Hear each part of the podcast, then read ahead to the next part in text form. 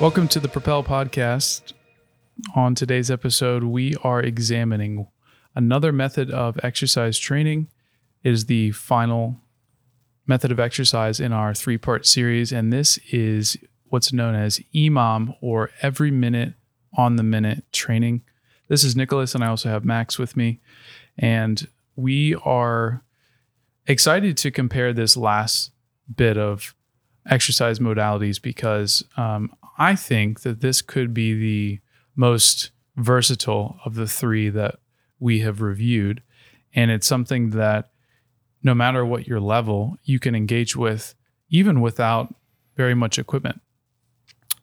Definitely. It's scalable for sure. And it can be geared towards kind of all aspects of training. So if you want to focus on strength building, if you want to focus on just your overall cardiovascular fitness, you can have those two things involved with your EMOM approach. Mm-hmm. And it makes it very versatile, like you said. Yeah, it's something that I would encourage you to try, whether you're beginner, intermediate, or advanced. But let's talk about what it actually entails. So the EMOM training, as I mentioned, stands for every minute on the minute. So that means you're going to perform an exercise specified prior to the workout that has a specific number of repetitions. So a great example would be a bodyweight squat. And maybe I am programming 10 repetitions of that squat. Once I perform those 10 repetitions, I have the rest of the minute that's on the clock to rest before I start again at the beginning of next minute. So this is a very simple workout because all you need is a clock. And as soon as the time changes, you begin your exercise, you'll complete the number of repetitions, and then you'll rest until the clock hits the next minute and the next minute and the next minute. And we just can keep going as long as we really want to. It can be formatted to include just one exercise, like my example with the squat, or it can include multiple exercises. So if I knew that I could complete 10 bodyweight squats and 10 push-ups in a reasonable amount of time, I would be able to do 10 squats, then 10 push-ups, and then I would rest for the remainder of the minute. And the nice thing about this training, which has been consistent across all of the training that we have reviewed, is that it is a set duration, which means I have a very predictable outcome with how long this exercise modality will take. So I can put it into a block of time where I know I only have 20 minutes to work out and I will not go over because this is keeping me accountable. And it can also include any equipment and be formatted for your fitness level. So I could take my earlier example of a bodyweight squat and I could add a dumbbell that I'm holding in a goblet hold. And now I've increased the difficulty of the exercise, but I've been able to still use the same formatting for the workout. So let's talk about real quick who this is beneficial for. I know we've hit on a lot of different groups among the exercise types that we've reviewed, but specifically who is really benefiting from EMOM training. Propel is a fully customized software platform that allows organizations of all sizes to run a comprehensive global well-being program for their employees and families. Propel is built to create long-term behavior change by infusing an organization's distinctive culture into a well-being program that reflects its unique needs. Propel allows you to run an unlimited number of well-being challenges, automate a health incentive program, deliver curated content, integrate organizational initiatives, and more. With Propel, you have the flexibility to meet your employees where they are and help them develop healthy habits that stick. To see all of the ways you can use Propel to engage your employees, schedule a 30-minute demo with our team by emailing sales@propelwellness.com or visit our website at propelwellness.com. I think that's a good place to start. So, as I mentioned previously, you can scale EMOM in a way that focuses on different aspects of performance that you would like to focus on. The caveat I will say, or I'll start with, is if you want to get stronger, you need to focus on strength training, which is going to be specific set reps with larger rest intervals, it's not going to have a high intensity interval component. That being said, if you want something where you're doing short bursts of sets on a timed interval, it will induce strength gains. On the opposite side, a really easy component for this as well is going to be the cardiovascular component. So it's a short rest period, the work period that you do. So that 15, maybe 30 seconds of exercise that you're doing in that minute, that compounded over time is going to lead to a buildup of fatigue, which is going to ultimately result in a aerobic approach. You can get more into that from a physiology standpoint, but we'll keep it simple from that with as time goes on, as the sets go on, as the minutes go on, you'll induce that conditioning side of things. So you'll have a cardiovascular component, and that's kind of the point, right, of high intensity interval training. You are encouraged to focus on faster rep completion, and as they are done quicker, you can maximize your rest. That being said, too fast could mean that you're not doing things properly.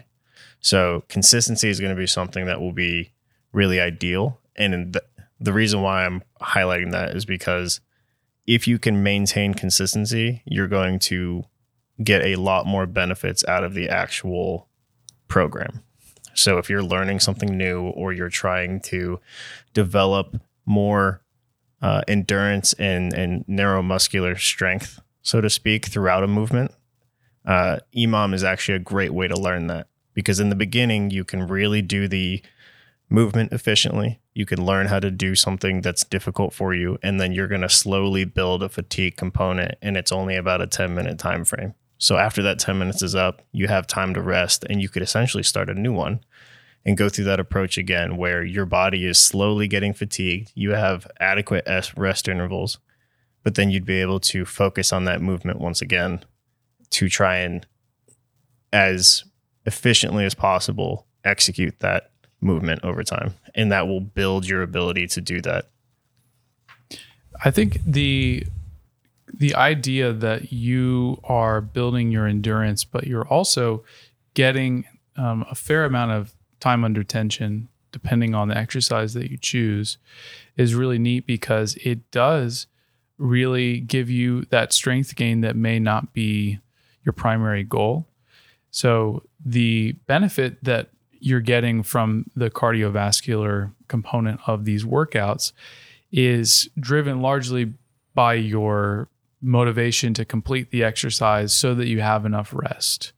If I did 10 squats over the course of 2 minutes, I'm not so motivated to complete my exercise. Therefore, the cardiovascular component is lost. And I can also take a little bit of a break in between repetitions to actually rest. And so even the time under tension for my muscles is lost. Mm-hmm. When you're dealing with an EMOM, you are trying to complete the movements efficiently and make sure that you have adequate rest time, because like it or not, the beginning of that next minute's going to come. Mm-hmm. So you have the increased speed. You're going to, a lot of times, stay in the movement longer. So even in a squat, if I locked out my knees at the top of the movement, my body is resting. But if I am doing them quicker, I'm spending less time locked out and I'm going back down into my squat. So my time under tension is increased, and I'm also having to work harder, faster, which is increasing my heart rate.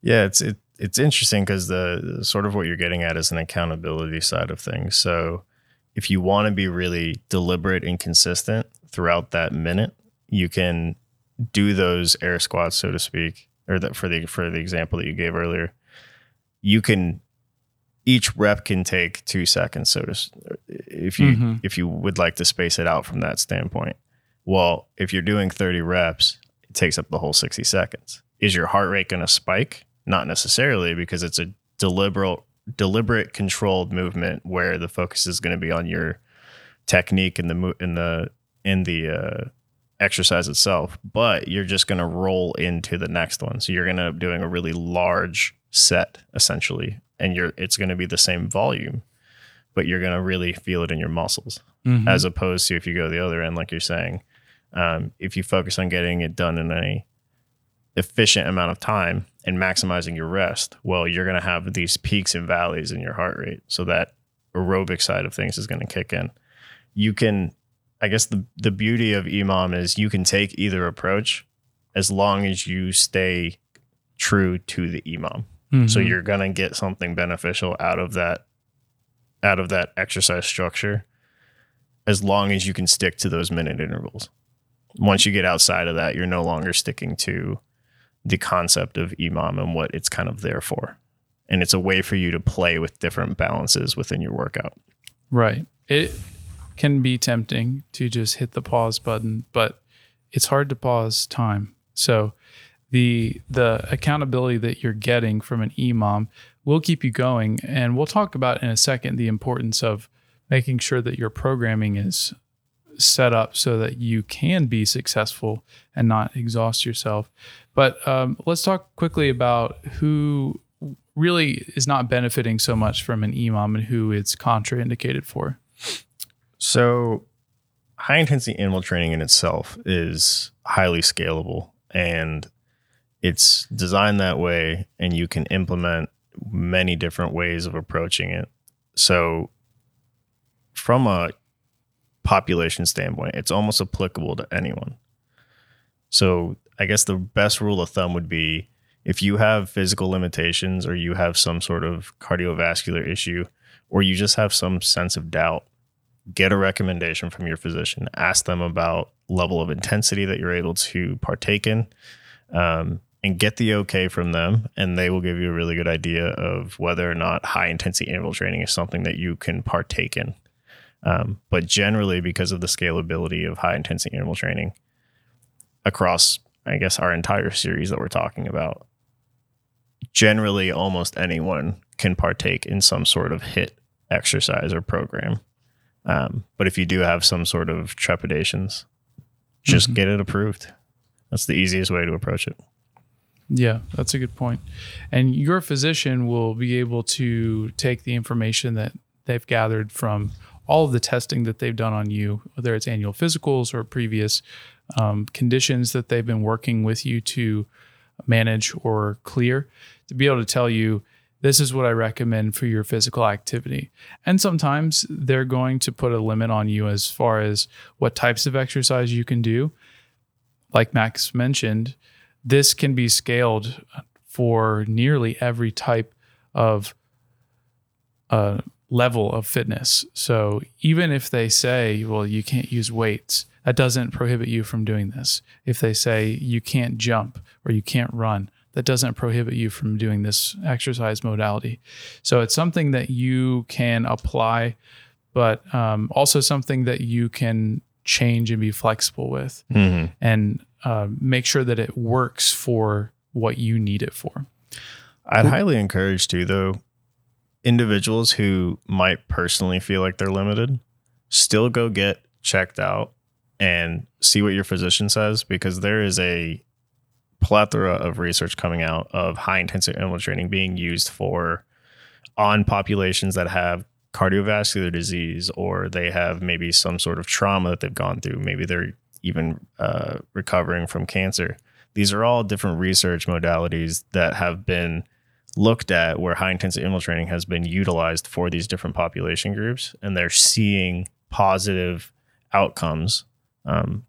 So your doctor, for instance, might actually be privy to some of that information, or might even be encouraged to go look into it and can say, hey, actually, I know that we generally have talked about you being limited on some of these things, but from the research that we're looking at, I think it's okay if we do have you do something where you raise your heart rate a little bit more. With an emphasis on heart rate as opposed to the muscular strength building side of things, or vice versa. I would just encourage anyone who potentially has some sort of limitation or has experience in that realm, still get your doctor's opinion on it. They might surprise you and say, actually, that would be a great thing for you to do. So just give it a shot if you're nervous, I guess is kind of what I'm getting at. Yes, and always advised to be working with your physician.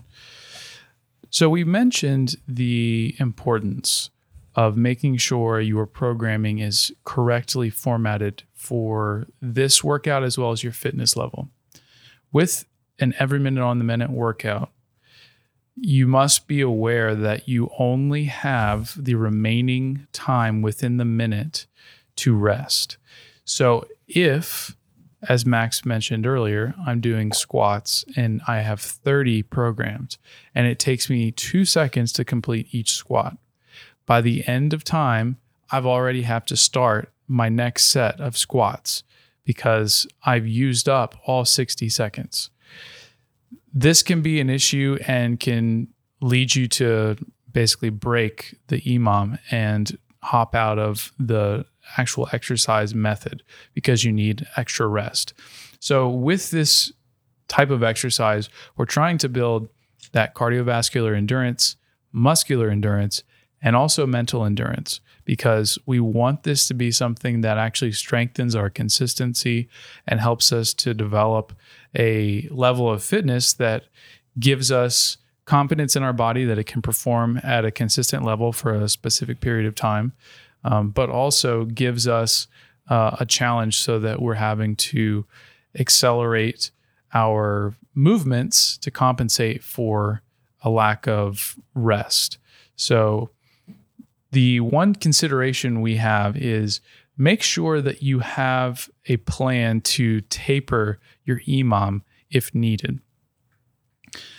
It's recommended to have about 15 seconds of rest or more for each round of your every minute on the minute workout. So that means you have 45 seconds or less to complete the movements. So when you begin your workout, it may be easy to hit that 45 seconds. You might be able to hit it in 30 seconds, and then you have a 30-second rest. As the workout goes on, you're going to fatigue. And so the same amount of exercise will cause you to go longer into your rest time. So that 30 seconds might now take you 40 seconds. So you unfortunately only have 20 seconds of rest. And that starts to compound because instead of having multiple rounds where I always have 30 seconds of rest, now I'm getting 20, then 18, then 16. So you need to have a plan available to you to start tapering the amount of reps of the exercise that you're doing. And it's best to think about that ahead of time and not wait until you're in a situation where you are overly fatigued, because you'll be tempted to just stop the workout and not keep going. So you want to have something that you can back down to so that you can get your rest time up and continue to work on being consistent for the workout. Probably the easiest place to start is aiming for a rest period. Like for our example, 2 seconds is a long time to do an air squat. Not sure how many of you are familiar with how to do an air squat or what the timing component is on it. But 2 seconds for an air squat would be a really long time. So if you're aiming for that 20 seconds of rest at minimum, or that 30 seconds of rest, so that you just have 30 seconds of work and then you can chill out for 30 seconds for 10, 15 minutes worth of workout. As you get closer to that 20 seconds of rest and you start to break past that, the reason, Nicholas was alluding to this, but the reason why that's important is you're sticking to the exercise routine and then you're also able to execute the set in an efficient way. So if that 30 air squats becomes really difficult to where you're getting 10 seconds of rest per minute, you're immediately moving into the next set. The muscular fatigue, the cardiovascular load, everything is going to slowly start to get to a point where if it was a more complex exercise, you would potentially be putting yourself in a, I don't want to say harmful, but compromised situation. So you would have poor technique. You would start to have they call it a neuro fatigue, which would be sort of the layman's term for it. But essentially you're overworking your body in a way where you're not efficiently able to execute an exercise. And the point of EMOM is to be something that's manageable and you can see it through to the end. mm-hmm. all 10 minutes or 15 minutes, however long your EMOM is. So that would be one of the biggest reasons that tapering would want to be included. You can focus on not going outside of that work to rest ratio, I guess, would be an easy way to try and focus on that. Right. So the best recommendation we can give you is, depending on what you decide your exercise or exercises are, make sure you have your step down. And it could be even just pulling 2 repetitions off, or each time you get close, you pull off 1 repetition. And really try to hang in there and hit those rest times. But the completion of the workout and also the consistency of your movement is the most important thing. So we don't want to jeopardize those. The benefit to an EMOM is the ability to scale it to any level of fitness. So this means that you could have 2 people doing the same timing of the every minute on the minute workout, but they could be doing exercises that are wildly different in the level of difficulty that they have, which allows you to continue to scale this as you get better, because over time you will get better of doing whatever the exercises are. Also recommend doing something that is giving you multiple exercises, either by doing a small block of an EMOM. So maybe it's just a 5 to 8 minute EMOM over one exercise, and then you take a 2-minute rest, and then you start another block that's for a different exercise. That's a great way to get a couple of different movements in, whether that be upper and lower body or complementary muscles or antagonistic muscles. You have the ability to decide how long is this workout going to be. And even if you only have 20 minutes, think about, okay, minus a little bit of rest in between the blocks, how many blocks can I do within the 20 minutes? And you really don't have to know that many exercises. You could just know 2 or 3, and you could have a great workout that really does give you great results. Mm-hmm. Absolutely. It speaks to the variability that we mentioned earlier, because you could even intertwine those blocks and you could have them as alternating minutes. So ultimately you're only doing 10 minutes of air squats and 10 minutes of push-ups, but every other minute is you're switching off. Right. And so you're maximizing the amount of rest that you get for your legs. So you're more likely to finish all of the reps. You're not going to have to necessarily taper. You do the push-ups on the next following minute. So you're still getting a great cardiovascular component, but from a muscular side of things, you're extending that rest. And so the way that you can manage that is extremely helpful if you take an EMOM approach, because you can get that conditioning component and you can still efficiently and properly execute the exercises the way that you would like to. Right. Yeah, this is a great, great exercise modality, and we encourage you to check it out. Make a list of some exercises that you think could work, and we recommend spending a little bit of time where you're not in the workout. Do a set of reps that you think would work and time yourself and see about how long it takes. And then from there, you can decide how many reps you need to program for your workout. That way you're not under pressure and you haven't started the workout. The most important thing with the EMOM workout is finish the workout and get through consistently. So spend a little bit extra time prior to the workout to decide what your exercises need to be, the rep ranges, what the step down should be, and have fun with this. You can make it as simple as, I'm going to do 5 minutes of this, and it's just going to be this body weight exercise that I do for 10 reps.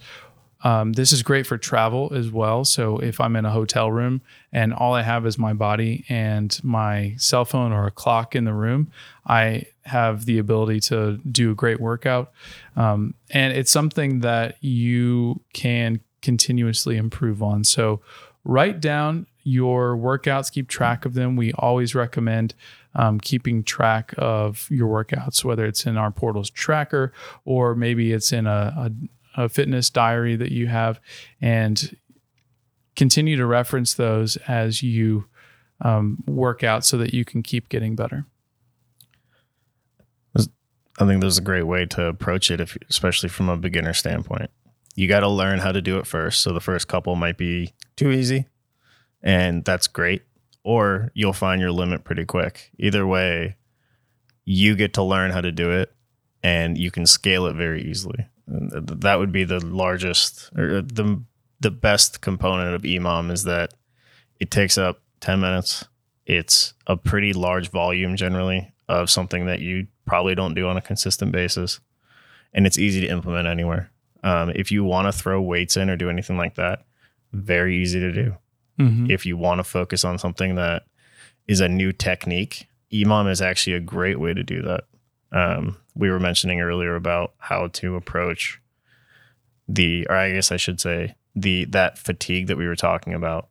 That fatigue, being able to get more fatigued over time while you're learning a new technique in a gradual, controlled, consistent manner, is really helpful in becoming more efficient at that technique. So you can introduce little spurts of rest where, yes, it might take you a little bit longer to get through those 3 reps of squats, or it might take you a little bit longer to get through, those 3 to 5 reps of a snatch or a clean, but you still have enough rest left over that you can really focus on how well you're executing that in the later minutes of the EMOM.